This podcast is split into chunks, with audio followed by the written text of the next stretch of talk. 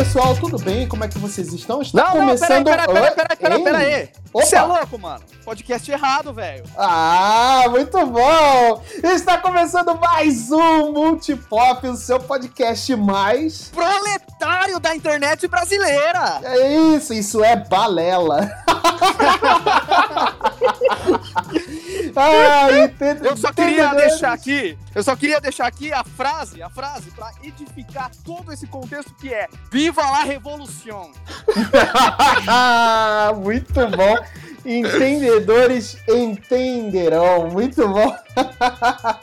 O que? O, o que? O senhor tá colocando o hino comunista? O quê? Como é? Tô ouvindo? Tá, oi, oi, oi.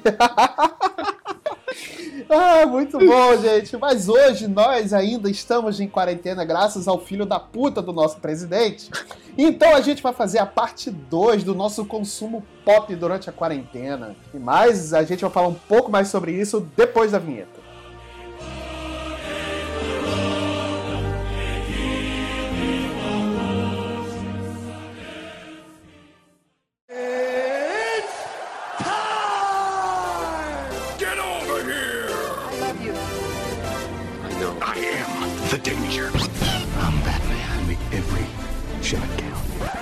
Just roll. Action.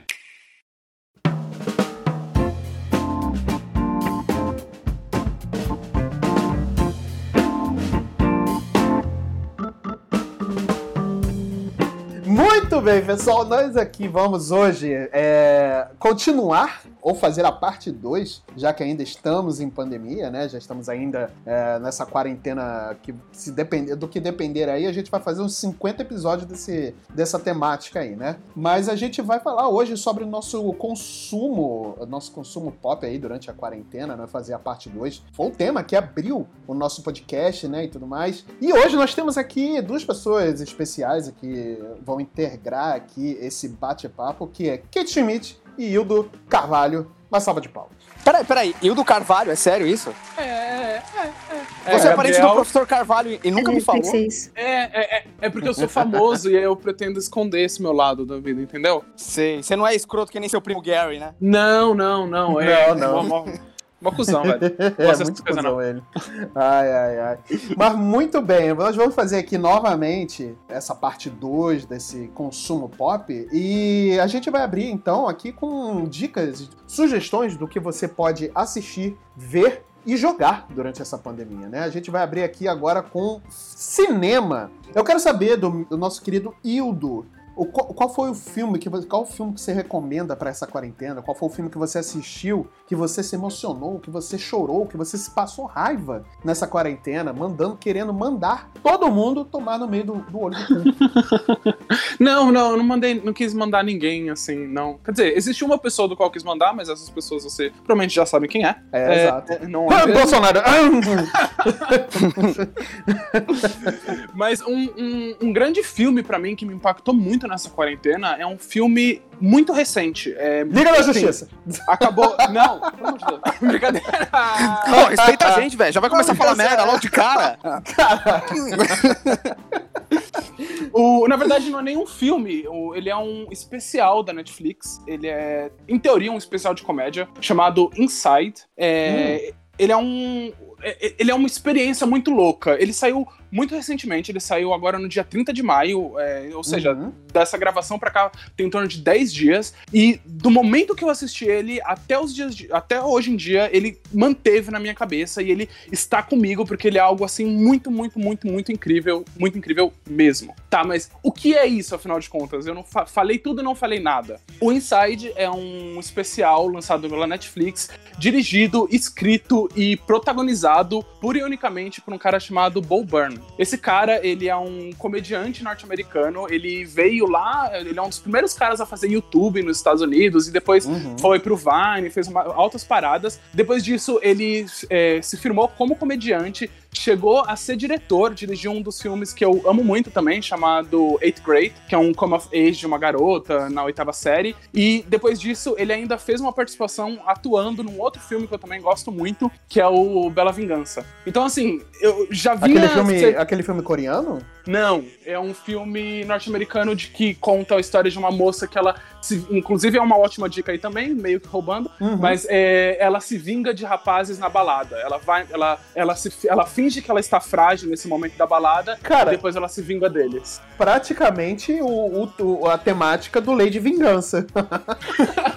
Eu não conheço o, o Lei de Vingança, mas esse Bela Vingança é um filme que é o Promising Young Woman em inglês. Aham. Ele é um filme muito bom e, inclusive, é, foi indicado ao Oscar nessa última temporada. E o Bob Burnham faz uma participação como um dos atores principais nesse filme. E eu já tava cercando o Bob Burnham faz um tempo, achava o trabalho dele muito legal, achava ele um cara engraçado.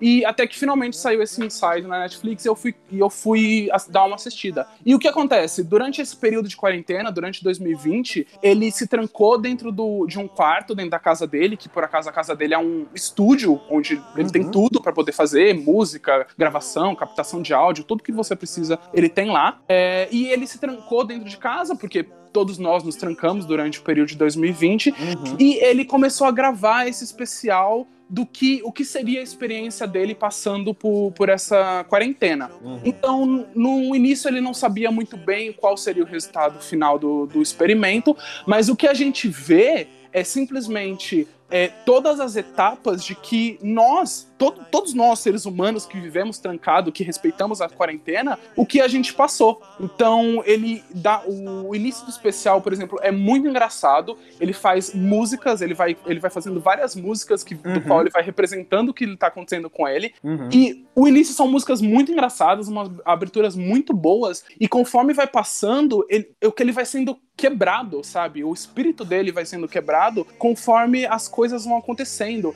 Então ele vai passando sobre de ah, o primeiro de tudo é tipo, olha que legal, eu estou aqui em casa sozinho, mas tá tudo bem, eu tô em casa. Uhum. E aí depois ele começa a passar por tipo, poxa, é, eu tô em casa sozinho, isso é um tempo de refletir, isso é um tempo de eu refletir sobre o que eu fiz e quem eu sou. E aí ele vai refletindo, ele vai falando, pô, cara, eu sou um cara branco, privilegiado, norte-americano, e eu tenho esse privilégio, eu preciso fazer alguma coisa com esse privilégio. E tudo isso vai, vai acontecendo e você vai começando a se identificar e você falando, putz, eu, eu entendo o que é isso, eu entendo que, o, o que ele tá passando, o que ele não tá passando. Ele tem uma parte inteira do qual ele dedica sobre flertar na internet e como Uhum. que é você ter esse outro tipo de relação. Então tudo isso vai passando, você vai começa rindo muito e quando chega no final do especial, você assim, você tá com esse sentimento bizarro dentro de si, do qual é você ser confrontado com um, um ambiente que você é obrigado a viver consigo mesmo todos os dias, que é a quarentena. Caraca. Então eu acho,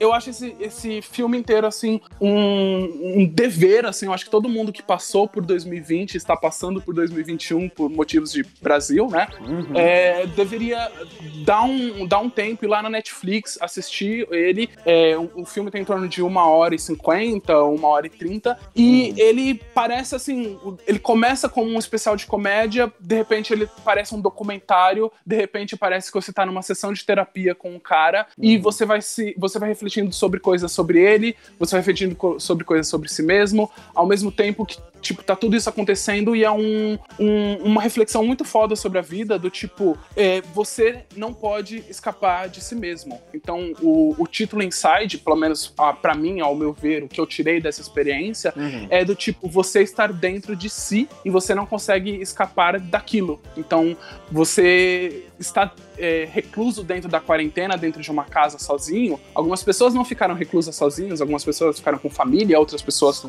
sim. namorado, esposa, mas existe uma pessoa do qual você não pode fugir, do qual você não pode ficar recluso. E essa pessoa é a si mesmo. Então você tem que enfrentar os seus pequenos demônios, entender o que eles são, porque chega num final de um. chega num ponto do qual você vai ter que viver com eles, você vai ter que conviver com eles. Sim. E esse especial é sobre isso e fica a minha dica, eu não consigo assim falar melhores coisas pra ele e além do mais a trilha sonora é incrível porque as músicas que ele vai fazendo são ótimas, são boas de se ouvir mesmo. Uhum. É, rec- recentemente ele upou as músicas no Spotify e eu tô ouvindo assim diariamente. É uma coisa assim pra mim que ficou comigo como obra de arte mesmo e eu acredito que daqui a anos e anos eu vou voltar pra esse filme, voltar pra esse especial e poder ver o que foi essa experiência que até então a gente aqui todos nós estamos passando. Então é meio Sim, estranho, verdade, sabe?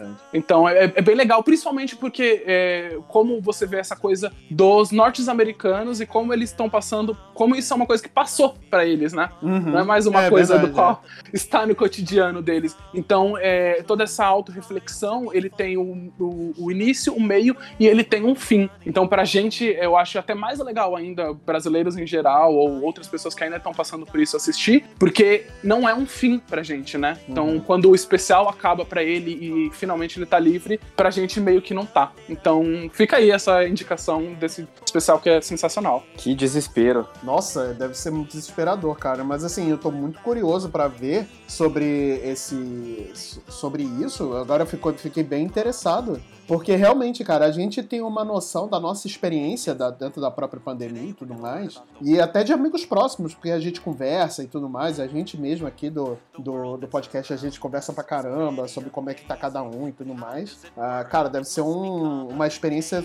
Deve ser horrível e sensacional ao mesmo tempo. né? É, é exatamente isso. E principalmente porque você tá com uma câmera ali, né? Então ele tá produzindo exato. conteúdo com aquilo. Então Exato, vira, exato. vira, outro, vira outro rolê, assim, sabe? Pois é. Nossa, eu agora eu realmente tô bem curioso e vamos assistir todos e se, se, se der, a gente faz até um, um podcast, fazer um episódio discorrendo sobre esse assunto, que eu acho bem interessante também. Opa, E, acho de repente válido. pode ser, um, pode ser um norte até pra ajudar as pessoas também, né? Eu acho a que sim. gente, falando sobre isso, a gente consegue é, a- ajudar também as pessoas a botarem pra fora todas essas angústias também, né? Eu acho, eu acho bacana.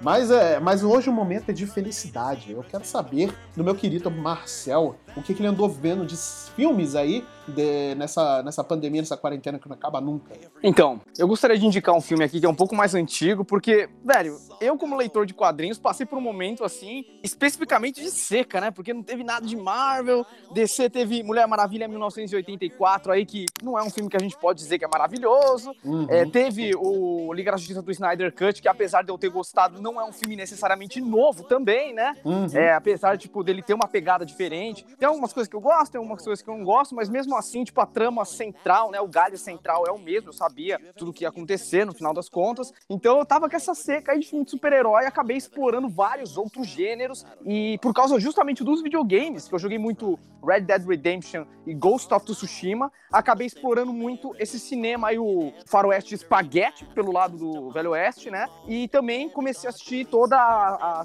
a filmografia do Akira Kurosawa. E entre Uhum. os vários filmes de samurai que eu vi, um que me chamou muito a atenção, coincidentemente, não é do Akira Kurosawa, é um filme um pouco mais recente que chama O Samurai do Entardecer, que é protagonizado pelo Hiroyuki Sanada, é, que foi o querido Scorpion na adaptação mais recente do filme do Mortal Kombat, mas ele é um ator americano. Excelente, excelente ele. Ele é um ator japonês, desculpa. Ele é um ator japonês que já participou de várias obras em Hollywood, inclusive. Desde o Último Samurai, ele está no Vingadores Ultimato. Ele participou de várias, várias produções. Ele era um cara muito grande já. E aí esse filme foi uma oportunidade de eu ver o Hiroyuki Sanada trabalhando como protagonista, sabe? Uhum. É, eu já, há um tempo eu já venho acompanhando o trabalho dele. O pessoal sabe que eu gosto muito de filme de terror. E ele é a primeira vítima da Sadako, né? A primeira vítima que a gente vê morrendo. Mais ou menos o que é o, o pai da, do menino do primeiro chamado é esse personagem no chamado japonês, né? Então, ele tá no Army of the Dead também. é, ele tá no Army of the Dead também, que eu não quero falar desse filme.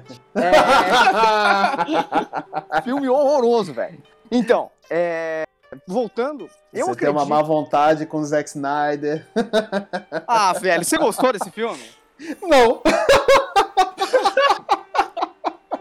Esse filme é muito ruim, mano. Pelo amor É de muito Deus. ruim, é horroroso, mano. Caralho. Então, voltando aí, o Samurai do Entardecer, ele vai explorar um aspecto que até então para mim era muito diferente da mitologia dos samurais. Eu, como Uhum. eu comecei a consumir muita coisa, durante a pandemia eu peguei o Lobo Solitário para ler tudo, tive a oportunidade de comprar da editora Pipoca Nankin um mangá chamado Satsuma Gishiden, em três volumes, que fala também sobre samurais. Eu li O Preço da Desonra, é, gostei muito das obras do, literárias do Musashi também. Teve os filmes do Kurosawa, mas todos eles colocavam o samurai como uma figura assim muito imponente. Mesmo sendo desonrado ou honrado, ambos os lados mostravam o samurai como uma figura assim imponente, é uma figura socialmente bem vista, bem quista, sabe? Enquanto esse samurai do entardecer vai contar a história de um samurai de classe mais baixa, que durante os períodos de paz do Japão não tinham espaço para realizar é, tarefas que envolviam matança, às quais eles eram treinados. Então, Uhum. ele basicamente começa a executar trabalhos burocráticos, só que o fato é que ele tem uma família para sustentar, né? Ele tem duas filhas, ele tem a mãe dele que tem Alzheimer, pelo menos deixa entender que ela tem Alzheimer, e a esposa dele faleceu. Então, além dele lidar com o trabalho diário e com o peso que todo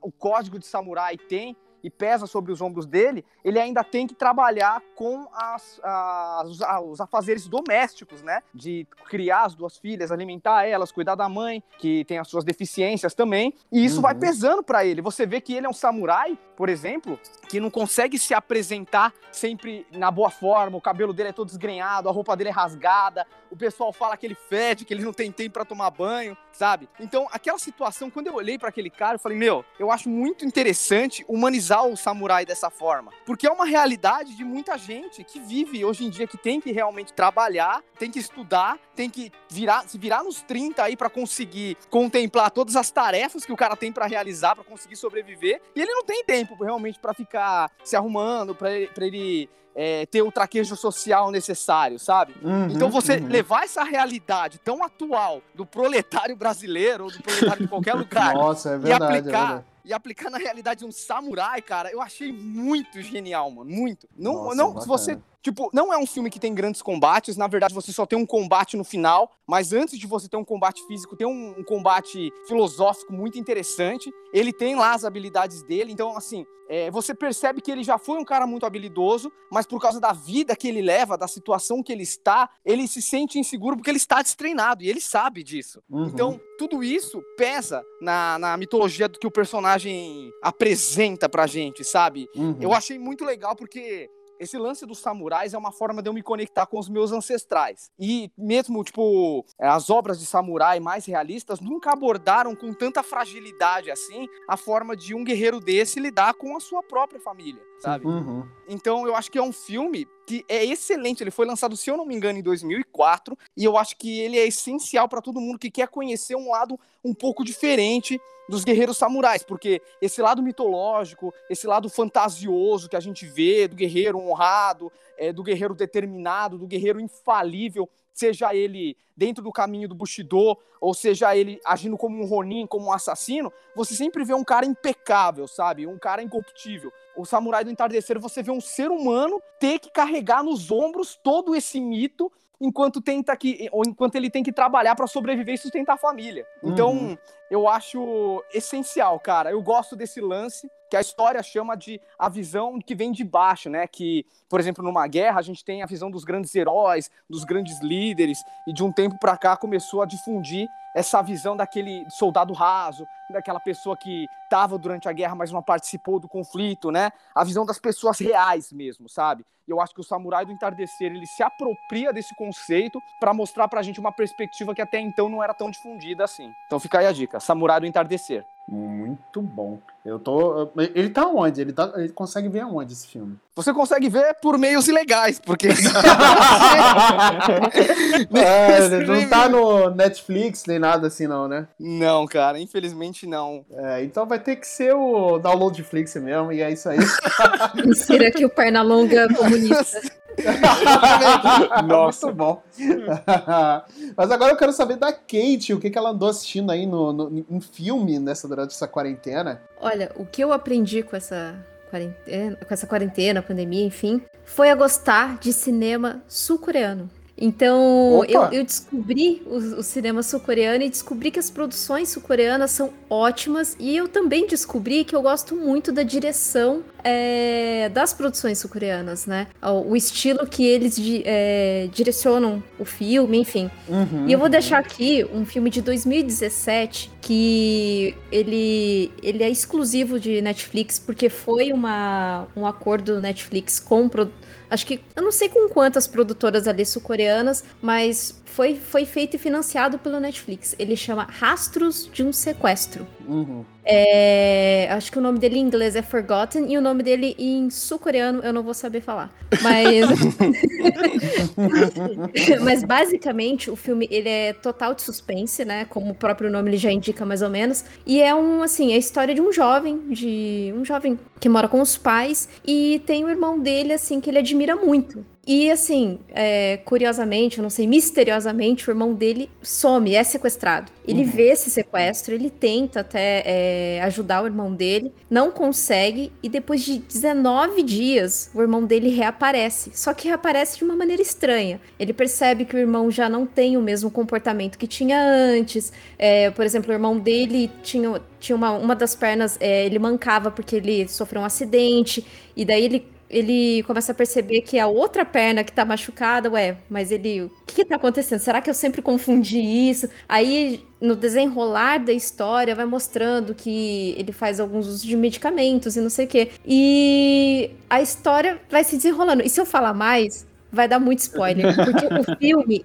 o filme, ele é lotado de plot twists. Então, quando você, você pensa uma coisa, quando você tá pensando uma coisa, o filme já te fala, não, não é isso não. É isso aqui que tá acontecendo. Ah, caraca, Cinema isso- coreano, em geral, é, é bem. É verdade, É, é um- é uma montanha russa de emoções. Por isso que, assim, cinema coreano foi uma descoberta pra mim sensacional nessa pandemia. E esse Nossa, é filme, verdade. eu recomendo muito pra quem tiver interessado em assistir, não veja trailer, não leia resenhas, porque ele tem tanto plot twist que se você lê e fica sabendo o mínimo possível do filme, já não fica tão legal. Ah, né? Então, entendo, o, o entendo. É, o bacana é esse fator surpresa que Uhum, o tempo todo ele tá jogando em cima de você. entendi. Não é um filme tão longo, ele acho que é um filme de uma hora e meia, uma hora e quarenta. Uhum. E os atores são excelentes, excelentes. E a trilha sonora, ela não é tão baseada em músicas é, cantadas, são, são, é uma trilha sonora muito mais baseada no suspense ali, da, linkado com o que tá acontecendo na tela, né? Entendi. Então isso deixa a, a sensação muito mais assim imersiva pro filme mesmo. Eu me surpreendi demais com o filme, cara, assim, demais mesmo, porque eu acredito que a produção assim mais em voga que a gente teve de, pelo menos aqui no Brasil, de referência pra cinema sul-coreano foi aquele Old Boy, né? Eu, eu acredito que ele Sim. seja sul-coreano também. É, ele é sul-coreano e recentemente com Parasita, né? Que até concorreu ao Oscar. Sim. Isso, teve o Parasita aí, exatamente. Concorreu, não. O senhor me respeita que Parasita é ganhador do Oscar. Ganhador do Oscar. Ganhador Ganhador excelente. Oscar. Oscar, ganhador Filme perfeito, inclusive. Inclusive, também fica a dica extra. E eu gostaria também de trazer Minari aí, que vocês estão citando, e foi Sim. concorreu É ao que, Oscar. ma- é que Minari é, é norte-americano, no caso. É, tem um elenco todo sul-coreano. É, ele tem um elenco mas- sul-coreano, mas ele é, ele é uma produção. Ele é uma produção norte-americana. Entendi. Inclusive, o Brad Pitt produz o filme. Ah, entendi. É, na Netflix tem muito. é, Começou a ter um boom assim de produções sul-coreanas, né? Sim. É, além de doramas e tudo mais, assim, tem muito filme também. tá- tá- tá Na real, bacana. sempre teve. Uhum. Na real, sempre teve. Mas é porque é, é aquele catálogo que é um pouco mais escondido, porque, na Ah. verdade, é, é de acordo com o seu perfil, né? Que ele vai te mostrar. E de acordo com o seu perfil, também muda a figura do catálogo do filme. Sim. De acordo com o seu perfil. Então, assim, é, é, é uma, é uma coisa bem doida, né? Por isso que, que a tecnologia vai chegar a um certo momento que a gente vai ter que dar uma freada, senão, né? É, pois é. Black eu Mirror. acho que esse momento já chegou. Tá quase, eu acho que tá quase, tá iminente aí. É. É, é, eu vou falar aqui de um filme. O Marcel agora vai me xingar muito. Ah, não. Se você for falar de Liga da Justiça do Snyder, velho. Ah, é, exatamente. Ah, mano, vai catar coquinho, velho. É, mano? Caraca, Não, assim, não, Para, a gente tem que, a gente tem que dar oportunidades iguais para todos. Isso foi o que Exato. você me mano, disse. oportunidades iguais, a gente grava um game de 4 horas. Pelo amor de Deus, velho. A gente te- fez aí recentemente um cast aí de mais de duas horas de cast falando sobre a, a, a nova interação, né? Ou a reinteração do, do Zack Snyder no mundo da Liga da Justiça, né? E a gente já falou o suficiente sobre esse filme, já falamos tudo ali. Inclusive teve a magistral, a magistral eh, participação aqui do nosso querido Hildo, né? Ele, a gente falou bastante ali, é, mas é um filme que eu volto a recomendar. Cara, assistam Liga da Justiça do Zack Snyder. Nossa, É. que filho da puta, cara. Vale a pena, vale a pena assistir, vale a pena. Não ouçam, não ouçam o que o Marcel tá falando. Só escutem o que ele, o que ele indica, porque é muito bom. O que ele indica é muito bom. Mas não escutem, mas não, não, não, não leve a sério agora esse xingamento dele, porque ele só tá fazendo de raivinha mesmo, que ele não gosta da DC. Que filho da puta, velho. Que filho da puta, mano. Intrigueiro do caralho. Eu não, não sou intrigueiro, eu só estou. E, e verdade agora é intriga? Quer, quer assistir Eita. filme bom da DC? Assiste Aquaman, assiste Shazam, assiste o, o- o Superman do Christopher Reeves. Mas, mano, Ah, mas assistam Liga das. Nossa, É, pô, agora essa Mas eu força. posso, mas eu posso assim, dar uma rápida, amizade, eu forçou a posso dar amizade uma foda rápida agora. defendida, eu posso dar uma rápida defendida assim no, no, no Marcelo agora? Por favor, Uma, por favor. uma, uma das coisas que a gente percebeu aqui, é, que eu acho que a indicação dos quatro teve, é que foram filmes é, que foram possíveis na pandemia, digamos assim. Sim, É, verdade, a- a é. é, tipo, é, o, o meu o filme que eu indiquei foi construído dentro da pandemia. A Kate só deu oportunidade pro filme dela coreano porque ela estava nesse ambiente de que ela queria consumir alguma coisa e consumir algo diferente. Mais ou menos a mesma coisa aconteceu com o Marcel. E eu acho que dos três, o filme que é mais cara de 2020 e 2021 esse ano, que é tudo uma mesma coisa, tudo é uma merda. Liga- É, é o Liga da Justiça, porque se você for Verdade. pensar, ele é, um- ele é um filme que ele só é possível nessas condições, ele só foi possível por conta do, do streaming do HBO Max, Exato. ele é um filme de quatro horas. Então, assim, se você realmente busca uma, uma experiência, assim, que seja algo meio pra fora, que só poderia ser bem- só poderia ser criada e concebida nessa dessa forma, da forma do qual nós estamos vivendo. Só existe Liga da Justiça e Zack Snyder na nossa timeline, no mundo 026 não existe, eu acho que seria uma boa, assim, sabe? É, Então é, assistam Liga da. Justiça. Talvez. Assistam, assistam.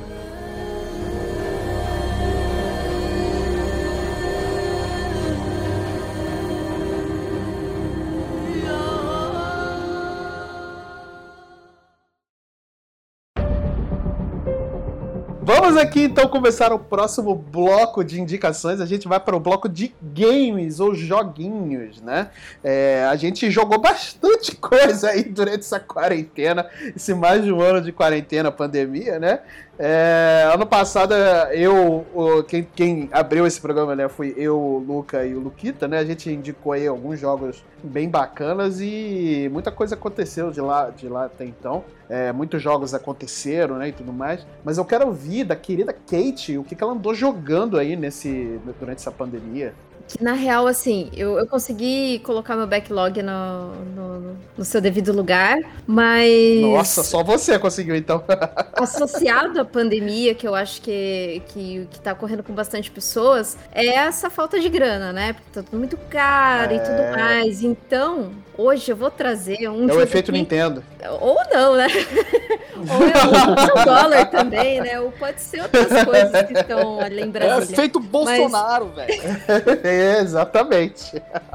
Mas eu tô Ai, ai. trazendo aí um, um jogo que você não vai gastar nada e você vai se divertir muito. E o melhor de tudo é que você pode jogá-lo no seu celular. Ai, é mais acessível ainda. O já jogo, acho que eu sei o que, que é. é, será? Será? O jogo chama-se Duskwood. Não era o que eu É, achava. Não era? Não era o que eu achava. eu não, eu não sei É a Kate, cara. tentou. É, eu não entendi. É, eu, eu não sei onde é que eu tava com a cabeça também, né?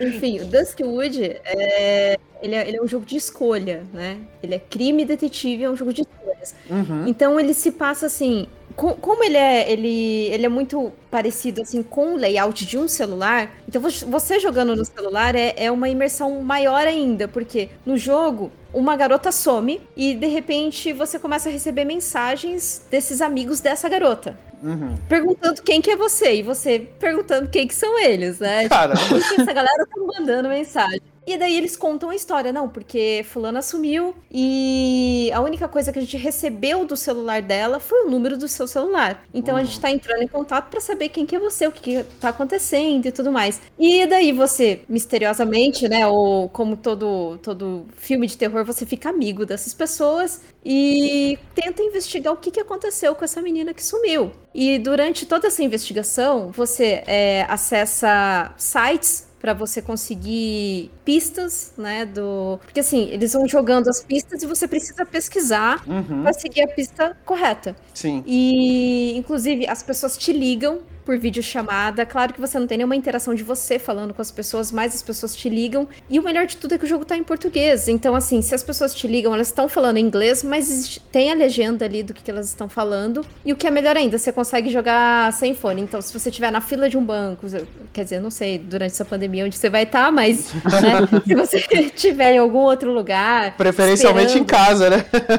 é, no, numa, você não pode ouvir ali o- a- ou atender, entre aspas, aquela ligação. Uhum. Você pode atender e só ver o que, que ele tá falando ali na legenda, né? Pra, pra entender o contexto do, do que tá acontecendo. E junto com isso, é, tem, tem os puzzles no jogo que são joguinhos, são na real assim, mini jogos pra você conseguir avançar, porque aparece um hacker ali também que diz estar ao seu lado, que ele fala, olha, é, me ajuda aqui a, a decodificar essa mensagem. Aí para decodificar é um minigame que você precisa passar e ganhar e você consegue decodificar aquela mensagem, tendo mais pistas do que aconteceu com ela. E quando eu disse que é um jogo por escolhas, é porque as frases que você vai mandar para as pessoas são frases pré-determinadas. Então você tem três, três escolhas ali de frases para mandar ali no grupo, para falar com certa, certas pessoas. E também você tem até um modo ali no, no. Porque você é amiga do hacker, né? Você tem até um modo de vigia dessas pessoas para ver se elas falam de você, se elas estão falando fora ali do grupo a respeito do sumiço dessa garota. Todo,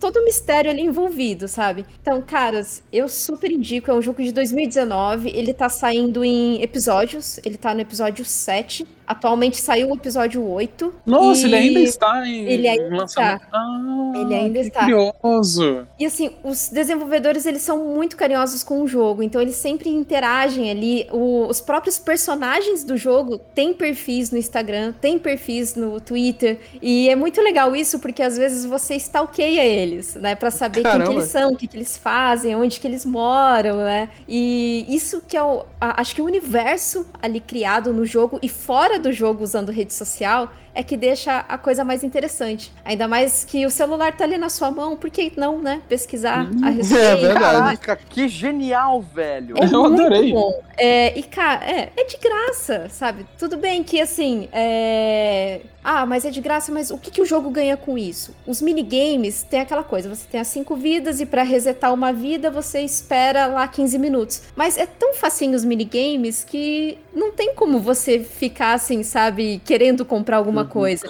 Você não chegou a gastar nada com o jogo? Então, Ou você Tem- chegou a, a- eu cheguei a gastar. a- Ah, É, é, tem, lá tem vem ou então, lá vem. Não, não, tem, tem um pacote que assim, é, você, o jogo é de graça, mas se você pode pagar tipo um valor de 15 reais pra você acessar mais fotos, mais fotos, mais é, frases de interação. Não que isso vai mudar em alguma coisa lá na frente no jogo, mas é só pra dar um pouquinho mais de imersão. É na, é, é, na real assim um valor simbólico pros desenvolvedores, sabe? Porque isso não altera em nada do jogo. Você pode muito bem jogá-lo sem pagar esses 15 reais. E você continua tendo ali algumas, algumas outras escolhas que não necessariamente vai alterar no futuro do, da história, sabe? Então, minha recomendação de pandemia é Duskwood. Joguem, é muito bom. Eu sou uma pessoa super a favor de você pegar e gastar com certos jogos gratuitos quando eles te proporcionam uma alegria assim tão grande, sabe? Tipo, Sim. eu acho que é o mínimo você pegar e contribuir com os desenvolvedores que te trouxe um produto tão legal sem cobrar nada em troca. Então, assim, Eu não sou do tipo que condena quem compra alguma coisa free play e tal. E principalmente nesse contexto que você deu, eu fiquei muito interessado nesse jogo, sabe? Nossa, demais. Eu achei que Demais ele, soube, ele, ele soube trabalhar a plataforma que ele se encontra, que é o celular, com uma maestria assim inacreditável. Eu já achava legal o Celeste ter certos personagens que tem Instagram e que aquilo dá uma complemen- complementada no lore, mas isso daí que você me apresentou, Kate, eu achei incrível. Muito maneiro. Pô, curti essa dica aí. Eu acho que eu vou, terminando aqui a gravação, já vou baixar e já vou começar a me viciar em mais um jogo. Falando em vício, eu quero ouvir o próximo, o próximo aí, o Marcel, pro seu vício da, da quarentena. Cara, vício da quarentena relacionado a jogo foi difícil de escolher, porque provavelmente no começo da quarentena foi a mídia que eu mais me aprofundei. Eu acho que pelo videogame ser uma mídia ativa, você tem que se dedicar, você é o responsável pelaquela história avançar, ele meio que me dava uma blindada em relação à desgraça que estava acontecendo no mundo real. Então, Uhum. eu joguei muito videogame no começo, assim, até o, ano de 2020 inteiro, me foquei bastante nisso. E teve dois jogos que foi uma imersão assim absurda que eu já citei aqui, que foi o Ghost of Tsushima, que pra mim foi uma grande surpresa, pra mim foi o meu jogo do ano, né? Uhum. E o Red Dead Redemption 2, que a gente fez um cast aqui no Multipop recentemente. E assim, foi um jogo que eu não dei bola quando foi lançado. E aí, no período da pandemia, eu sentei pra jogar ele e me apaixonei pelaquele universo. Mas eu não queria citar esses dois, sabe? Uhum. Eu acho que um jogo que pra mim foi importante na pandemia, não pra eu me desconectar do mundo, sabe? Mas pra me lembrar o que tinha gerado tudo isso que aconteceu, tanto a situação política quanto a questão pandêmica, que foi o The Last of Us 2, que a gente tá devendo um cast pra nossa audiência aí há muito tempo, a gente vai verdade, fazer verdade. a gente vai fazer, mas é um tema que a gente quer tratar com muito carinho, com muito respeito, porque ele aborda muitas coisas, desde identidade de gênero até a questão da pandemia, fala sobre ódio, fala sobre arrependimento, mas eu Uhum. acho que a questão do ódio que é tratada no jogo é essencial para as pessoas que propagam ódio receberem aquela mensagem, sabe? Uhum. Porque hoje em dia a gente tem muito esse lance do discurso de ódio. As pessoas elas propagam discurso de ódio de maneira desenfreada, eles disfarçam de piada, acham que nada vai acontecer, que tá tudo normal, tal. E aí a gente no final das contas começa a perceber que aquele discurso, no final das contas, sem aquela maquiagem de piada, é exatamente o que tá causando toda a dor daquele universo do The Last of Us, sabe? E eu acho que um jogo que discute o ódio em sua raiz, pra mim foi muito impactante, Pra mim foi muito foi um processo doloroso, sabe? É aquele tipo de coisa que te lembra do que tá acontecendo, de como a, a situação do mundo está no momento, da iminência daquilo que pode acontecer. Afinal, você tem dois elementos no jogo levados ao extremo que já existem no mundo real, né? Que é uma situação pandêmica associada a uma sociedade movida pelo ódio. Então a gente já tem isso aqui. O The Last of Us, de repente, né, desde o lançamento do 1 pro 2, não se tornou uma ficção tão absurda, tão distante da realidade assim. Então aquilo foi tipo um tapa na minha cara, sabe? Foi tipo um lembrete do que a realidade pode se tornar se a gente não trabalhar em função disso. Então, pra mim esse foi o jogo da pandemia, sabe? Foi um jogo dolorosamente real, foi um tapa na minha cara, Uhum. foi um jogo que, tipo, não, eu não digo que foi extremamente divertido, entende? Mas eu acho que é um jogo necessário, cara. É uma história necessária. Sim.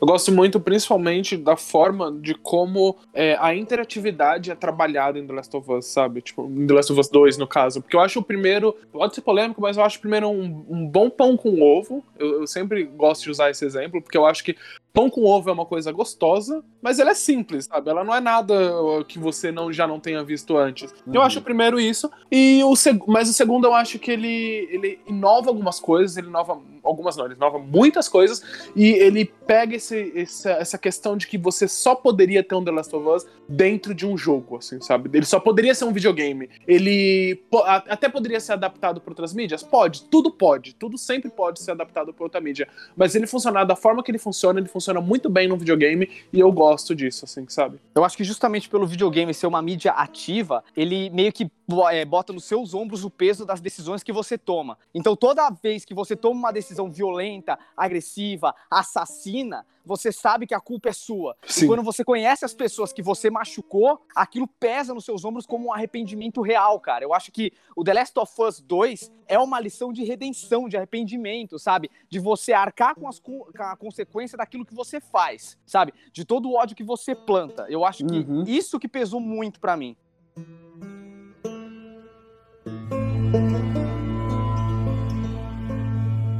Mas hoje eu quero trazer aqui um jogo que, na verdade, é um jogo bem recente. Eu joguei muita coisa, realmente, aí durante a, a, a pandemia, né, a, a, quarentena. E principalmente The Last of Us 2 é um negócio que me marcou demais, assim, marcou demais. Mas se tem uma coisa que recentemente tá me fazendo perder noites de sono, é Mass Effect Legendary Edition. Meu Deus do céu. É, é recente, é recente, eu sei, é recente.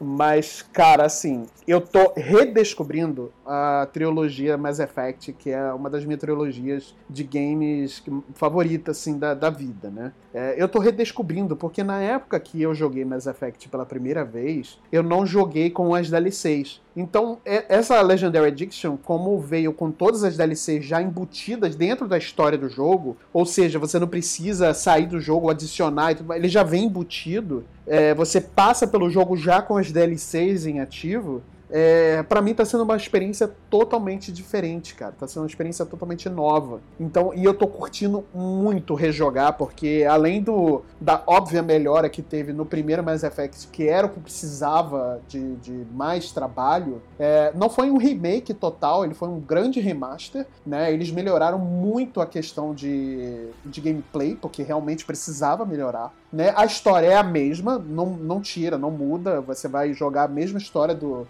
do Shepard do começo ao fim, né? Colocando as DLCs juntos, né? No, no, obviamente. Mas o cerne da história tá toda lá. E mas o, o, que precisava melhorar, na minha opinião, eles conseguiram melhorar. É, basicamente é o mesmo jogo, mas o, a questão de melhora do gameplay, principalmente da, de você andar e mirar, e, o, o, shooter dele é, melhorou bastante, né? Então melhorou muito. Então assim, é uma, para quem nunca jogou, eu acho uma excelente experiência. Pode pegar sem medo, que não vai se arrepender. Para quem já jogou e tem boas lembranças e tá curioso para jogar, pode pegar porque é excelente, cara. Não vai se arrepender. E fora que gráfico 4K no Mass Effect é, você, é maravilhoso, né? Você vê aqueles, aqueles ETs maravilhosos lá em 4K é sensacional. Né? Mas, assim, é realmente o Mass Effect é um negócio que tem. É, eu não consigo não jogar, é parar de jogar. Não consigo Mas tá em português? Aí é que tá o grande problema desse jogo. Ele não tem legendas em português. Por quê? EA eu acho que a melhor explicação que eu posso dar para você, querido ouvinte, é porque a EA quem distribui esse jogo, né? Então, ah, assim, infelizmente não tem legendas em português, ele tem legendas em inglês. É, ele, o áudio dele é, é em inglês, mas ele não tem legendas em português, infelizmente. Então, se você quiser uma coisa mais aproximada, você pode colocar uma legenda em espanhol e tentar é, jogar, mas assim, para quem não, não tem a mínima noção de inglês ou nem nada disso, vai ficar um pouco mais complicado assim de entender a história e tudo mais. Né? E, e, realmente a história de Mass Effect tem muitas nuances assim, né? Eu só queria pontuar que mesmo que você não entenda, vale a pena aí tentar aprender uma palavra em inglês ou outra para ingressar nessa franquia, porque ela é um marco, Sim. principalmente na história da ficção científica representada nos videogames. Se você gosta de ficção científica, de Star Wars, Star Trek, o Mass Effect é uma aula de interação e de como a ficção científica espacial consegue abordar questões políticas delicadas de uma forma muito Nossa, respeitosa. Muito, então, muito, assim. E eu... não só questões políticas, mas questões até é, religiosas, sabe? Como a, a, a visão que o, aquele alienígena tem da nossa, da, da, nossa visão de mundo através da religião, sabe? Então tem muitas dessas nuances, assim, que fica muito interessante de você conversar com, com, com todo mundo dentro do, do, do microcosmo do, do, Mass Effect, né? Então é, são textos muito bem elaborados, assim, a Bio é, é mestra de fazer isso. É, a, só avisando, não tem o, o, o, Mass Effect Andromeda, é só a trilogia original do Shepard. É, pode ir sem medo também, né? Apesar de Quem que eu diria acho... que isso ia ser um elogio, né? Né? É, pois é. Mas se bem que assim, eu, eu, gosto do Mass Effect Andromeda de algumas coisas, sabe? De, algumas decisões. Mas ele, como um todo, realmente foi uma grande falha, né? Então. Mas sabe mas... que eu acho que foi o problema do Andrômeda? É a gente se basear no, na ideia do que aconteceu em relação ao Dragon Age. Porque o Dragon Sim, Age é. Foi uma evolução clara do que tudo que tinha sido feito até então. É, e a gente achou que a- ia acontecer a mesma coisa com o Mass Effect, e aí a gente foi brindado aí com Coca-Cola, né? No Mass Effect Andromeda. Tá- Tava lá esperando um bourbon, veio Coca-Cola pra você. pois é, pensa só. Há quem prefira Mas- a Coca-Cola. Ah, quem prefira o bourbon com Coca-Cola, inclusive. Exatamente. Mas, é, real- mas, querido ouvinte, podem pegar Mass Effect é, Legendary Edition, saiu aí recentemente. É, eu tô jogando feito um viciado esse jogo, eu tô redescobrindo, eu tô amando cada segundo. O primeiro jogo que eu não jogo há mais de 10 anos, é, eu, eu joguei ele agora e eu não conseguia parar, cara. Assim, eu tinha que realmente ser chamado a atenção pela minha esposa pra poder parar de jogar, senão eu não ia conseguir, cara. É um. É, é como diz a nossa companheira aqui, é um pepita de ouro. Uma pepita de Vá. ouro. Joga em Mass Effect. E, e só pra roubar um pouquinho, já que já- que vocês estão falando de ficção científica, só pra roubar um pouquinho, tá? É, quem se interessa por Mass Effect, é, eu, eu honestamente não joguei todos, eu acho muito boa a, a série. Eu joguei, acho que eu joguei, acho não, né? Eu joguei um, eu não terminei a série, é muito bom mesmo. Eu- e olha que eu joguei um, né? Eu sei que, eu, que, que- que tem melhor. É, acho que pois é. dois, né? Não, três. Mentira, eu joguei o 3, o, o 3 também no PS3. Mas só pra complementar, quem se interessa muito por esse, por esse tipo de, de conteúdo e gosta de ler, fica a minha dica aí das, é, da série Fundação, que é do Isaac Asimov. Que assim, É, é, é é verdade. ação da ficção científica ali, cara. Então, É leiam, é um livro muito bom. Realmente, é excelente. Mas agora eu quero saber do querido Hildo aí, pra gente poder fechar esse bloco de games, o, a sua indicação de game do game da pandemia. Então, o. Assim, eu joguei bastante coisa durante a pandemia, mas a, uma, uma, uma daquelas coisas que ficou comigo foi um joguinho muito curto, um joguinho muito simples, de em torno assim, 30, 40 minutos eu, eu, eu- você acabou com ele, eu acabei com ele, que é um jogo chamado Florence. Que, na Ah. verdade, ele foi lançado em 2018, né? É, ele tem. Ele é um Ele jogo. tem no Switch, né?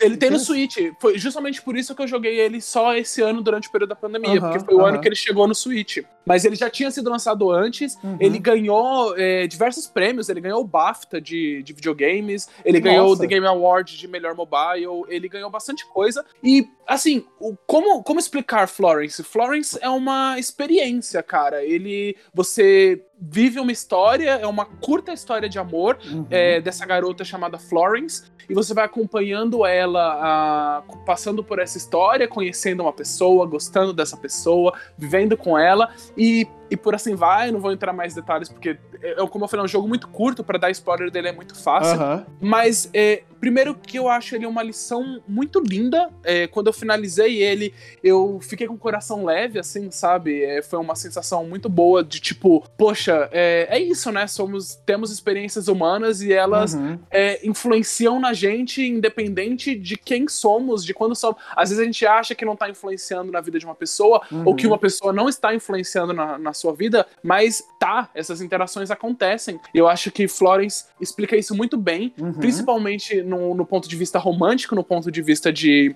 de uma pessoa que tá entrando, que tá nessa- entrando nessa vida mesmo, de gostar de alguém, ficar com ela, namorar e tal. Uhum. E isso passa dentro de Florence. E, acima de tudo, o que mais me chama a atenção em Florence é o design, o gameplay, a- as escolhas de como ela é feita. Então, você vai tendo pequeno puzzles, é uma, exper- é uma experiência, realmente. Acho que não chega nem a ser um jogo, porque não existe muito. Não existe barreiras, em nenhum, em nenhum momento existe uma dificuldade do qual você Uhum. deva ultrapassar. É realmente uma experiência. Então você vai tendo pequenos puzzles que você vai montando e esses puzzles vão te contando a história do qual você está vivendo. E assim, é incrível porque não tem texto, não tem nada, tipo, não, não, não existe exatamente nada na tela e mas é tão intuitivo que você sabe exatamente o que você tem que fazer. Então, se assim, se você ouvinte é, faz design, estuda alguma coisa que seja relacionada a essa área, área de comunicação e queira entender como que funciona algo do qual você é acessível para tudo e para todos, mesmo não tendo texto, mesmo não tendo nada, jogue Florence, vale super a pena. Ele é realmente muito curtinho, ele tem disponível em celular também, é, eu acho que é a plataforma mais barata que você encontra ele, é Android ou Mac Uhum. ou iOS, ele tá em torno de uns 3 dólares, mais ou menos. Ah, o dólar tá, tá caro, caro, mas... é bom, é assim, bom. É verdade. mas assim, vale a pena. Eu acho que no Android ele tá em real e tá mais barato ainda. Ele é uma experiência super curtinha, que vale a pena, assim, sabe? Pega, senta, pega um iPad ou pega um celular, Uhum. dá uma jogada nele que vale muito a pena. Eu tenho certeza. Se você agora está num relacionamento, ou se você terminou um relacionamento agora, assim, só vai. Vai jogar Florence agora. Eu queria, eu queria pontuar uma coisa que eu não sei se vocês sentiram também quando jogaram Florence, mas eu acho que esse jogo é a melhor adaptação de como você pode fazer a narrativa de quadrinhos numa experiência interativa, sabe? Uhum. Porque, Hum, assim, eu, Verdade, é interessante isso. eu não sei se as pessoas sabem, mas eu dou aula de roteiro de história em quadrinhos aqui na prefeitura de Santo André. E todos os elementos que uma história em quadrinhos usa pra fazer a sua narrativa andar, você encontra em Flores. Eu acho, tipo, um jogo incrível, não tenho palavras assim pra descrever a minha sensação quando eu vi esse jogo. Ele, é- ele realmente trata sobre crescimento, ele fala sobre relacionamento. Eu acho que tem uma questão que a personagem principal traz que me pegou muito, que foi a questão dela ser empurrada pra uma carreira, uma, uma profissão específica, e no decorrer do caminho ela, ela se vê largando aquilo e indo atrás do sonho dela, que era uma parada mais artística, sabe? Então, eu acho que isso me tocou muito também, fora a questão do relacionamento. Então, se você é fã de quadrinhos e de videogame, eu acho que você vai pegar essa sacada aí. A narrativa de Florence parece realmente uma história em quadrinhos que você pode jogar, uma grande graphic novel, sabe? Então, velho, Bacana. in- investe, vale a pena, vale a pena.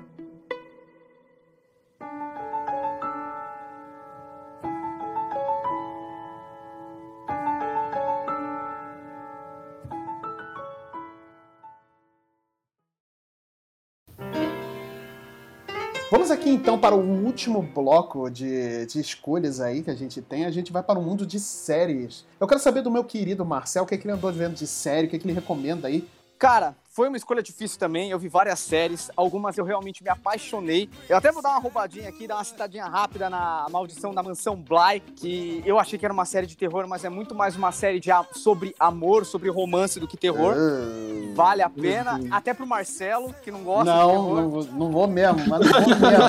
Mano, confia, confia no pai, confia no pai. Se fosse de terror, eu não ia essencialmente te orientar a É. assistir. Vai, pode ir. Tá, Agora. tá bom, tá bom. O que eu vou indicar, o que eu vou indicar tem base nas minhas raízes quadrinísticas como lombadeiro de plantão, que eu sou, né? Eita. Quadrinista lombadeiro que gosta lá da prateleira cheia de capa dura, que é Sweet Tooth, que saiu recentemente na Netflix. É uma adaptando uma história em quadrinhos da, do selo Vértigo, feita pelo Jeff Lemire, que é um quadrinista canadense. Ele é excepcional em contar histórias humanas, mesmo que em ambientes fantásticos. E dessa vez ele teve a obra dele que abriu as portas para ele entrar no quadrinho mainstream, que ele sempre foi muito do, do quadrinho underground, Uhum, é, lançou coisas como o Condado de Exas e tal. E aí o Sweet Tooth abriu as portas pro mercado americano. E assim o Jeff Lemire, hoje, ele é um multi-homem, tá trabalhando praticamente na Marvel, na DC, na Dark Horse, na Image, em tudo, sabe? Nossa, É, de verdade. Ele, ele tá trabalhando em tudo ao mesmo tempo, ele é roteirista, ele desenha algumas coisas e tal. E aí Sweet cara, Tooth o cara é uma, que- cara é uma besta enjaulada. O cara é o o homem quadrinho, velho. É impressionante. É. E aí o que acontece? Sweet Tooth é uma história que ela é muito densa na sua essência, né? Se passa num mundo onde houve uma pandemia que matou grande parte da população mundial, mas ao mesmo tempo que surgiu esse vírus que matou a população, começaram a nascer crianças híbridas, que era uma mistura de seres humanos com animais. Hum. E aí, o mundo praticamente entrou em colapso, a gente acompanha a história 10 anos depois que o mundo já colapsou, né? Uhum. que a gente vai acompanhar a história do Gus, que é um menino que ele é meio servo. Inclusive, quando eu vi ele pela primeira vez, me lembrou muito o personagem do clipe do Fault Boys, Sugar You Going Down. O Will vai saber, provavelmente. Sim, sim.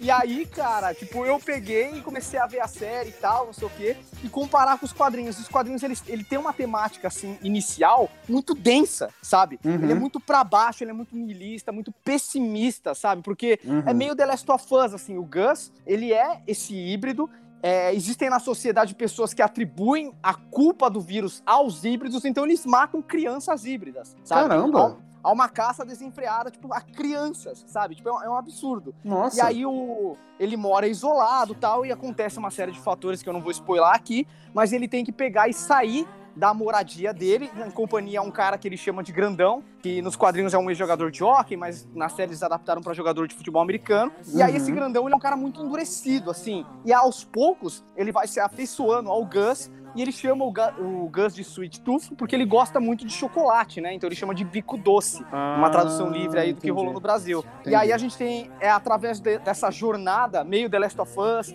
meio Old Man Logan, onde a gente tem, tipo, um cara altamente endurecido pela vida e principalmente pelas adversidades, sendo cada vez mais amolecido, reaprendendo a amar como a de uma criança, sabe? Entendi. Então o Sweet Tooth, ele tem isso nos quadrinhos, mas como eu disse, ele é muito mais violento, muito mais triste, sabe? E a Uhum. série, quando saiu, me deixou assim num- meio desconfiado, porque ela trouxe um tom meio de conto de fadas Uhum. sabe? E aí eu fui assistir e eu percebi que eles trouxeram o tom certo. Porque a série trouxe um tom de esperança Uhum. e não de desespero. Entendi. eu acho que durante a pandemia, o que mais faltou na gente, pelo menos no começo dela, foi esperança. Uhum. E agora que as vacinas estão chegando no Brasil, não graças ao governo, mas elas estão chegando, né? Sim, sim. E viva o SUS em relação a isso, Exato. A gente tá sentindo finalmente esperança de que esse momento vai terminar. E Sweet Tooth, ele trouxe isso pra mim. Ele mostrou que por pior que seja a situação, existem coisas boas que você retira dela e assim você se apega a elas pra atravessar esse momento. É aquele negócio do procurando Nemo, continue a nadar. E no caso do Sweet Tooth, eu achei muito legal a série ter abraçado a esperança e não o desespero, sabe? Ah, legal isso. Vamos continuar aqui então. É, o Marcel aí trouxe uma série maravilhosa aí pra gente. Eu vou trazer outra série da Netflix, que na verdade é uma série documental barra é, é, reality show da, da Netflix, que é Chef, The Chef Show. Na verdade, é que é com o John Favreau e o Roy Choi. Eu não sei se vocês lembram, vocês já viram, é, aquele filme Chef com o John Favreau, que estreou há um- uns 4, 4, 5 anos atrás. Há uns bons tempos já, né? É, uns bons tempos atrás, né? Faz um, faz um bom tempinho atrás, ele fez esse filme. E o Roy Choi, que é um chefe premiadíssimo no- nos Estados Unidos, ele tem vários restaurantes, eh, vários restaurantes, ele tem mais, trabalha mais com food truck, né? E ele tem alguns restaurantes em Los Angeles também e tudo mais. Ele foi o consultor gastronômico do filme, né? E foi ele que ensinou o, o, o John Favreau, pra quem não sabe quem é, é o, o rap, né, do Homem de Ferro, né? Ele dirigiu os dois primeiros Homens de Ferro. Sim. E ele dirige, foi ele quem é, ensinou as receitas do filme, né, pro John Favreau e as, e as técnicas de, de- de cozinha e tudo mais, como ser um chefe, né, e tudo mais. E o filme é maravilhoso, eu adoro esse filme, é um dos melhores filmes que eu já vi na minha vida, cara. é- é- eu adoro esse filme. E o The Chef Show é, é essa contínua saga do John Favreau com o Roy Choi é, em busca de receitas e replicar receitas. A primeira parte da temporada, né, foi muito mais replicar as receitas do filme, né? E eu tentei, confesso que eu tentei replicar algumas, né? Porque eu, eu sou eu sou muito, eu sou, ali, aliás, além de gostar de comer, né? Porque né, gordo é foda, mas eu, eu sou muito eu gosto muito de gastronomia, né? Então eu gosto de experimentações. E eu gosto de experimentar comidas novas. E eu gosto de experimentar cozinhar coisas diferentes, entendeu? Então, esse, esse, esse programa da Netflix realmente bateu muito comigo, porque além de ser um programa muito divertido, com bate-papo e tudo mais, e eles falando sobre a receita e tudo mais, eles falam sobre a vida do restaurante, a vida do chefe e tudo mais. Então é um, um negócio que me atrai muito. Eu gosto muito de ver programas de culinária desse estilo. E, e ainda mais com o Joe Favreau, né? Que é um cara muito. Ele é um cara muito. tem muito knowledge, assim, de, de, de, de filmes e tudo mais. Ele, tem- ele começou a se interessar muito por, por gastronomia também, depois do filme Chef, né? Então realmente é uma parada que ficou, ficou- me marcou muito, né? E a, a nova, o novo volume, né? Que tem quatro volumes, né? Na, na Netflix, o novo volume estreou recentemente e eu tô acompanhando, cara, assim, eu tô adorando ver o The Chef Show, que, que me dá ótimas ideias do que cozinhar e tudo mais. É, fazer adaptações e tudo mais, assim, é muito bacana. Eu gosto muito desse tipo de, de programa e tem sido uma coisa que eu tenho consumido bastante, que são programas de culinária, né? Porque a gente fica mais em casa, acaba cozinhando mais, né? É, e aí realmente esses programas me ajudam bastante. Atiça o lado assim. criativo, né? Muito, Nossa, assim. a gente nossa, fica- muito, muito, assim. Você Fica olhando, ah, vou ter que comer a mesma coisa. Ah, não, vou Não, comer algo eu- diferente. Exatamente. Quem, se dá, quem dá sorte com isso é a Lívia, né? Que ela experimenta tudo que eu como, que eu faço, né? Então. Ou não, né? Porque vai que o resultado não sai. Não, pior que ela é. experimenta, cara. Ela, ela fala crítica, ela diz, ó, tá legal, podia ter um pouco menos de sal, podia ter mais temperado, ou tá legal assim, não sei o quê. Ela realmente critica bem, assim, fica bem, fica bem bacana. E é uma experiência que, dentro da cozinha que eu tenho com a minha esposa, que, cara, assim. É pandemia, né, gente? A gente tem que ficar dentro de casa e a gente acaba. Que pra quem é casado e tudo mais, ou tá morando junto com o namorado, namorado, enfim, quem for, você acaba tendo, tendo que dar uma reciclada no seu relacionamento, né? E, e essas experiências só ajudam no seu relacionamento, assim, você tem essa, essa troca de intimidade dentro da cozinha, de você estar cozinhando e você passar pro seu mozão o que, que você tá cozinhando e tudo mais, ou os dois cozinharem juntos, aprender a cozinhar, é muito legal isso. Então, eu acho que é, é- esse tipo de show, assim, ele serve muito de inspiração para é, pra quem exatamente está passando esse momento com- parecido com o que eu passo, né, com a minha esposa. Então, realmente é bem legal. Ou humilhação, caso você não saiba cozinhar, você pode ficar vendo e falando, caracas, eu sou um bosta mesmo, né? Mas, mas Não, mas eu acho que não é. Acho que relacionamento saudável, você não vai botar a pessoa que você ama pra baixo. Entendeu? Você sempre vai tentar ajudar da melhor forma possível. Não vai é, falar, ah, não, você é um merda, desiste de cozinhar. O que, que você tá fazendo, Se cara? Para de tá essa desistir. Pessoa, meu Deus do céu. Se você está com esse tipo de pessoa, eu aconselho urgentemente duas coisas. Separa e tóxico. procura um apartamento É só pra tóxico. você. É Nossa tóxico. termine agora. Agora, agora, Exato. nesse momento. Vai, corre agora. Depois volta pra ouvir. Não, e, e o bom assim é que você acaba comendo coisas com qualidade. E também Sim, você exatamente. descobre muito, muito aquela segredos na cozinha, segredos que facilitam Exato. você a cozinhar. E o legal de tudo isso é que como você vai cozinhando, você vai otimizando o seu tempo de cozinha. Porque às vezes você não quer cozinhar algo porque você, putz, vou demorar uma hora, 40 minutos pra fazer tal coisa. Exato. Mas as dicas que você vê ali, ah, porque você pode cortar assim, porque é mais fácil de tal jeito, se você colocar na Uhum. panela de pressão. Então, assim, você fica assim, o as da cozinha. Eu, eu confesso que muito antes da pandemia, Masterchef foi assim, uma coisa essencial que, que, que me ajudou a ter mais, assim, vontade de cozinhar. E curiosidade também de cozinhar. E experimentar Uhum. coisas novas, né? Então, passando, vou quero saber agora do meu querido Hildo. Qual é, qual é a série da pandemia que você andou vendo por aí? Ui, vamos lá. É, uma coisa que a pandemia fez com a gente, né, é, foi obrigar a gente. Não, não obrigar, mas ela fez a gente buscar novas coisas, porque meio que. Acho que chegou um ponto que todo mundo ficou meio de saco cheio das experiências que a gente já tava tendo, né? Uhum. Das séries que a gente tava assistindo, dos filmes que a gente já tava assistindo. Quer dizer, não posso falar por todo mundo, mas eu vou falar por mim. Uhum. E chegou, chegou um momento do qual eu não tava muito afim de querer passar, sei lá, é, vendo uma coisa muito formulaica, e eu sempre tava tentando ver coisas diferentes. Uhum. E uma coisa muito diferente que estreou nessa pandemia, que assim, eu fiquei sabendo por indicação é, de, de amigos mesmo, é uma série chamada Calls. Que é uma série exclusiva do, é, do Apple TV Plus, Uhum. que é aquele sistema de streaming da, da Apple Uhum. do qual, se você é um usuário de produtos Apple, você provavelmente deve ter tido aí um ano grátis, ou então você deve ter, dá uma olhadinha aí que você deve ter alguma coisa. Ou se você não é usuário de, de Apple.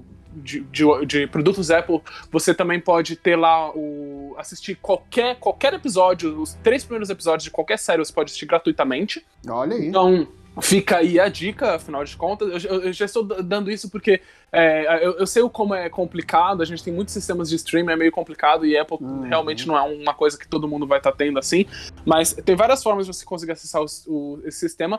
E eu acabei, por conta disso, por conta desses três dias grátis, eu assisti essa série chamada Calls, que ela é uma experiência audiovisual. Ponto. Uhum. É, é só isso, é assim que eu consigo descrever ela.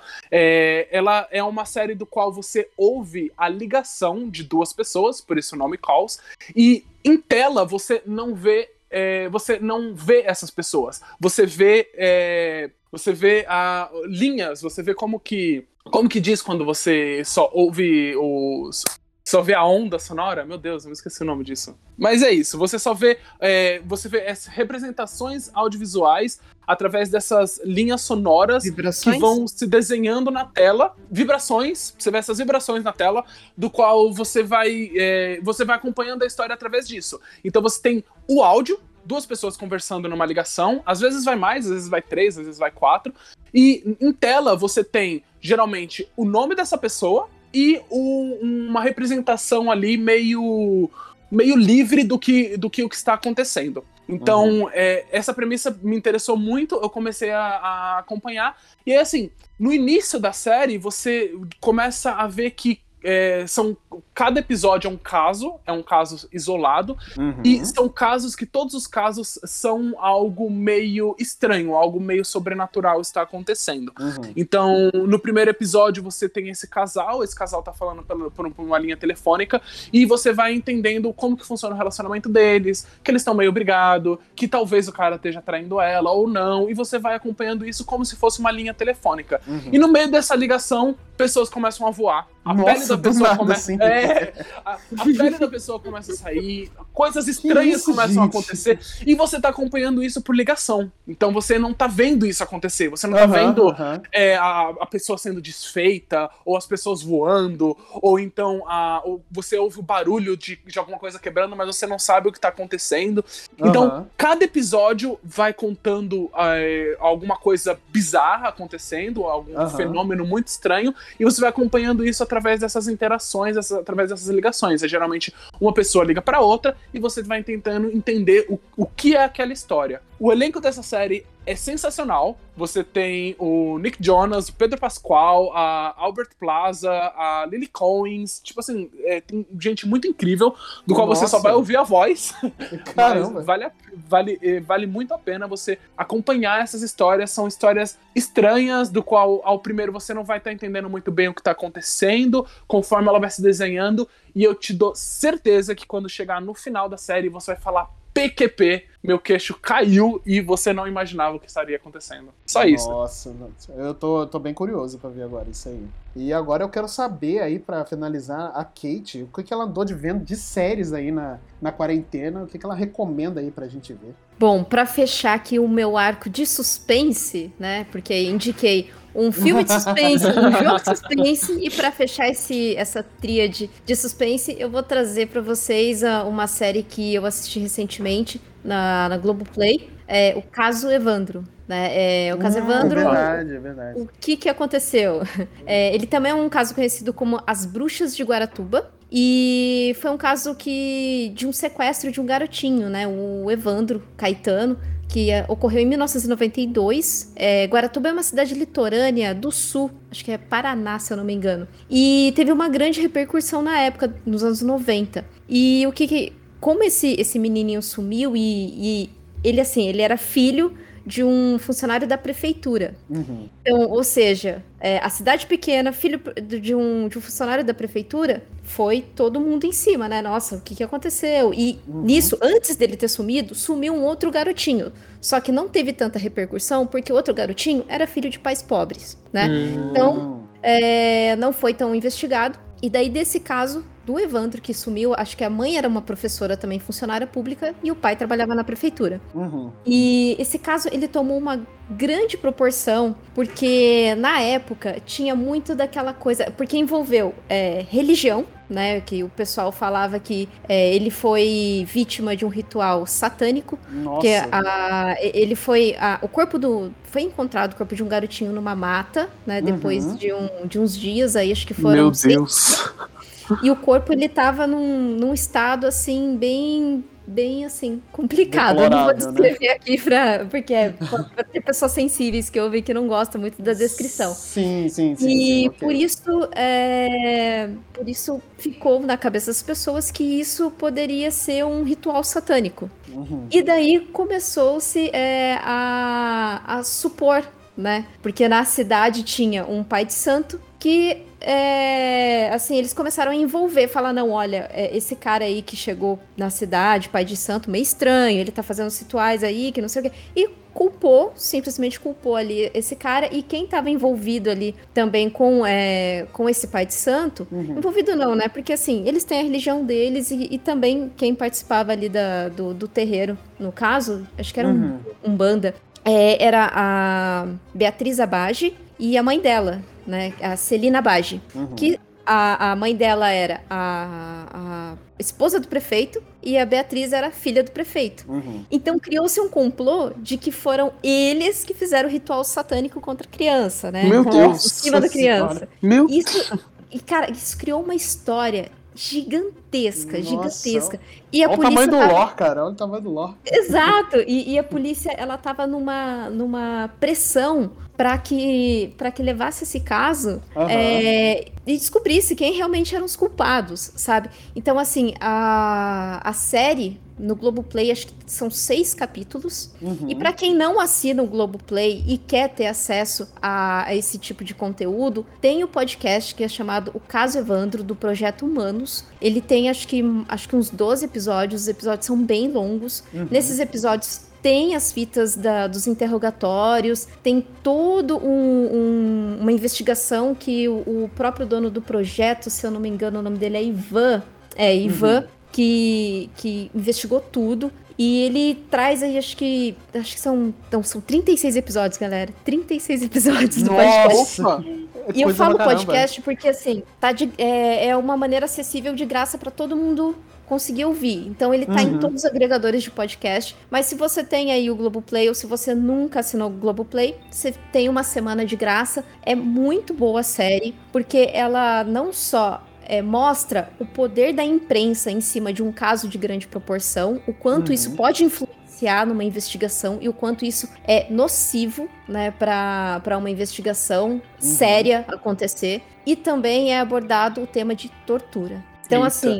É... é... assim. É uma série super de boa pra você ver assim, numa sexta-noite com a família. Isso, é, é tranquila, assim, sabe? Pede uma é, pizza, né? E tudo mais. E também fica, fica aqui o meu disclaimer, sabe? É, se, se você não, não tem muito. Se você é um pouco mais sensível para esses tipos de, de conteúdo, tenha cautela é. ah, para assistir, para ouvir. É, não, não tem, assim, as imagens fortes, por exemplo, da criança tudo mais, não sim, tem esse sim, tipo sim, de imagem, mas tem as, as descrições de como foi encontrado. É, e... Isso pode ser bem, pode ser bem gráfico para as pessoas. É, exatamente, porque a pessoa pode. E também tem as, os tapes dos interrogatórios, que, Nossa, que também pode ser. Essa galera, né, é, pode ser uma coisa meio assim. No entanto, que eu disse esses casos de tortura, porque é, tem-se aí um, um, Você percebe que talvez, talvez não, ocorreu tortura durante esses interrogatórios. Mas é muito. É, é muito boa a série. E eu queria trazer mais nesse sentido de acessibilidade para o pessoal que não, não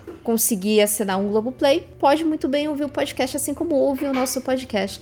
Então eu estou trazendo um, um, um modo aí 36 episódios, galera. 36 episódios. Você vai ter podcast aí pra sua pandemia inteira. Eu vou. Eu vamos, vamos linkar aqui na, na descrição do episódio é, link para você ouvir diretamente esse, esses episódios aí do, do podcast, cara. Porque eu acho uma forma bem. É como a Kate falou, né? É uma forma bem acessível de você poder ouvir um, um, um conteúdo, né? Obviamente guardado devido às proporções. Se você for muito sensível a esse tipo de conteúdo, não ouça. Mas realmente é um, é um caso muito bizarro, né? Que, que eu acho que ganhou a atenção da imprensa na época e que vale a pena hoje ser escutado, né, e tudo mais, para quem tem esse, esse coração pesado aí para poder ouvir. Muito bom.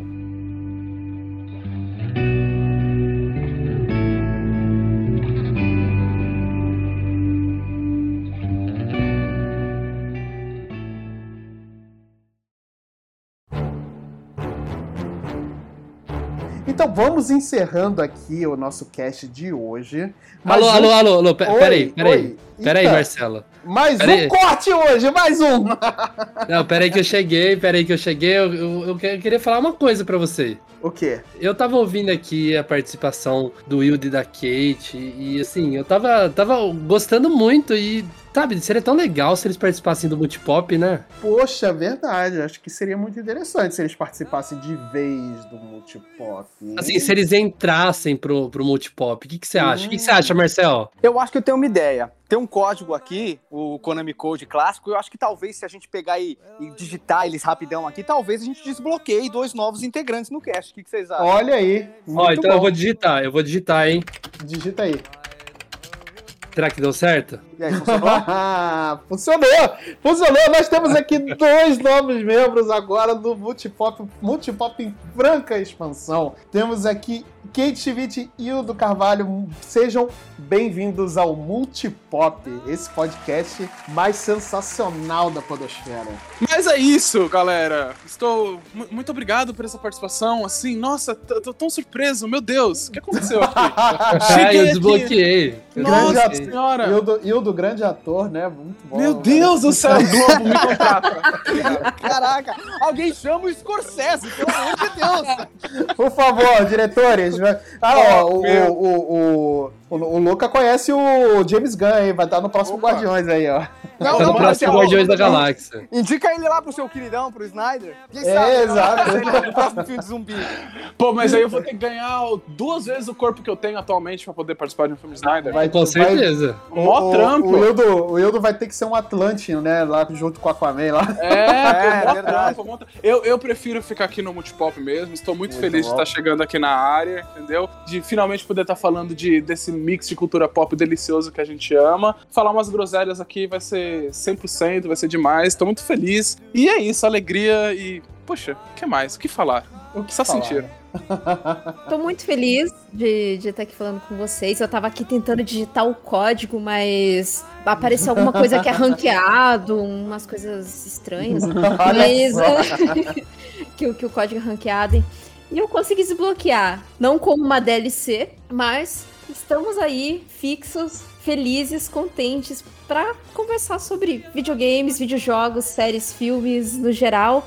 Não, eu não sou tão, tão assim assídua com séries e filmes, mas pelo multipop eu vou começar a assistir bastante para poder recomendar Opa. aqui para vocês. Muito Cara, bom. estou muito feliz mesmo, de verdade. Já tava até com saudade do Luca, tava comentando com ele. É, Pô, quando ele ia exatamente. gravar, e agora É, pois é. Toda vez, toda vez que eu e a Kate a gente vai gravar, acontece alguma coisa, mas agora ela tá na banca aqui do Multipop, então chance não vai faltar, então eu queria dizer que eu tô muito feliz, sabe? Porque a gente dividiu banca lá no, no N-Blast e foi pouco tempo, né? E depois daquilo eu consegui gravar duas vezes com o Wildo, que, nossa, as duas participações dele, eu sempre falava pro Marcelo, nossa, mano, o Wildo é muito foda. É, eu falei pra Karen também, né, quando a gente gravou de High School Music, eu falei, mano, o Wildo Sim. Manda muito bem. E sempre escuto Nossa. a Kate também. Então, falei assim: ah, ter os, ter os dois no Multipop, é, o sonho realizado. Tô muito feliz. Bem-vindo aí, vocês dois. Sintam-se em casa e vamos regaçar aí de falar sobre a cultura pop. É Eu só, quero, eu só quero destacar minha felicidade de ver essa tela de seleção de personagens cada vez maior. Mano, É. é, maior, é maior do que o Smash Nossa. Bros. É melhor do Não, que o Smash vai- Bros. Vai virar Smash Bros. isso aqui. muito mais que multipop, Muito muito, mais bom. que isso, eu ganhei muito, eu ganhei amigos mesmo. E é o que eu considero. E Ah. assim, o- o- a conversa que a gente sempre tem aqui sempre se estende depois da gravação. Então, assim, É, isso é Pra verdade. Mim tá é sendo, tá sendo uma experiência muito legal. Eu fiquei muito feliz com o convite de vocês e espero que assim, a gente permaneça por muito mais anos aí conversando Nossa, sobre não. videojogos. Ah, achei muito fofo, mas Não, eu tô. Eu achei muito fofo, mas eu tô aqui só pelo dinheiro mesmo. É, Dois beijos. eu, tam- eu também tô pelo dinheiro. Ah, eu sei, eu sei. Você tá pelo voucher de Fortnite que eu te conheço. É. Não, mas galera, é, bem-vindo e a gente vai falar muito aí durante o ano, ainda durante o ano que vem. E vem muita coisa boa de multipop, muito projeto bom. Vocês podem esperar muita coisa aí. E a gente se vê quando, galera? A gente se vê na semana que vem. Semana que vem. Semana que vem. Como é bom falar isso pro Wildo e pra Kate. Falou! Valeu! Falou, beijo, tchau! Falou! Falou, tchau! I'm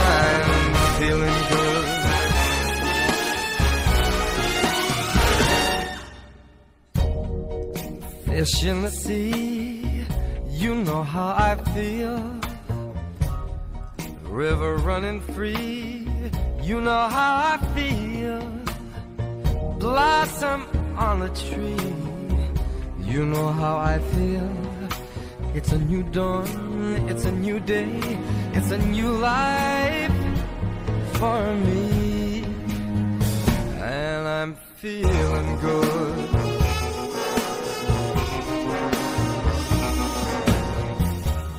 Dragonfly out in the sun, you know what I mean, don't you know? Butterflies all having fun, you know what I mean. Sleep in peace when day is done, that's what I mean. And this old world is a new world and a bold world for me. Uh,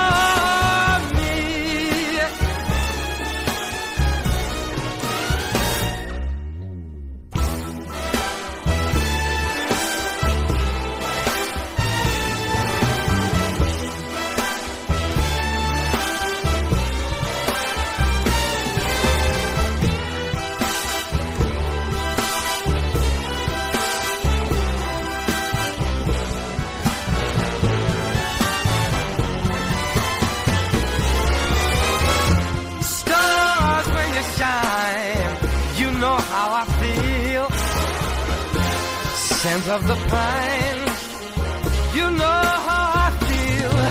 Oh, freedom is mine, and I know how I feel. It's a new dawn, it's a new day, it's a new life. It's a new dawn, it's a new day, it's a new life.